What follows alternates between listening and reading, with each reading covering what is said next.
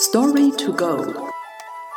Das Konfuzius-Institut München erzählt Ihnen chinesische Geschichten.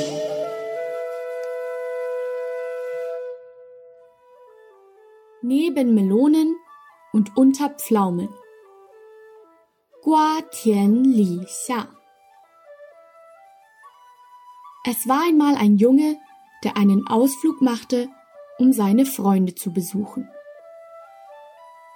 Am ersten Tag wanderte er entlang einer herrlichen Berg- und Seenlandschaft, die ihn innerlich entzückte. Am Morgen des zweiten Tages durchquerte er ein Feld voll mit großen, saftigen Wassermelonen. Plötzlich stolperte er über eine dicke Ranke, und einer seiner Schuhe fiel mitten in das Feld zwischen die Wassermelonen. Der Junge wollte den Schuh schnell herausholen, hatte aber Angst, dass ihn jemand beobachten und für einen Dieb halten könnte.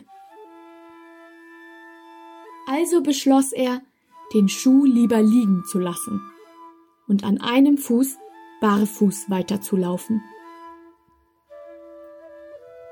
Nach einer Weile kam er an einem knorrigen Pflaumenbaum vorbei. Da das Wandern mit einem Schuh sehr unangenehm war, richtete der Junge seinen Blick stets auf den Boden, um nicht auf etwas Scharfes zu treten. Dabei übersah er aber einen tief hängenden Ast, gegen den sein Wanderhut stieß und daraufhin auf seinem Kopf verrutschte. Der Junge wollte seinen Hut richten, dabei aber nicht so wirken, als wolle er die Pflaumen vom Baum stehlen. Also lief er mit einem schiefen Hut weiter. Heutzutage wird das Sprichwort neben Melonen und unter Pflaumen verwendet, um eine Situation zu beschreiben, in der man schnell von anderen verdächtigt werden kann.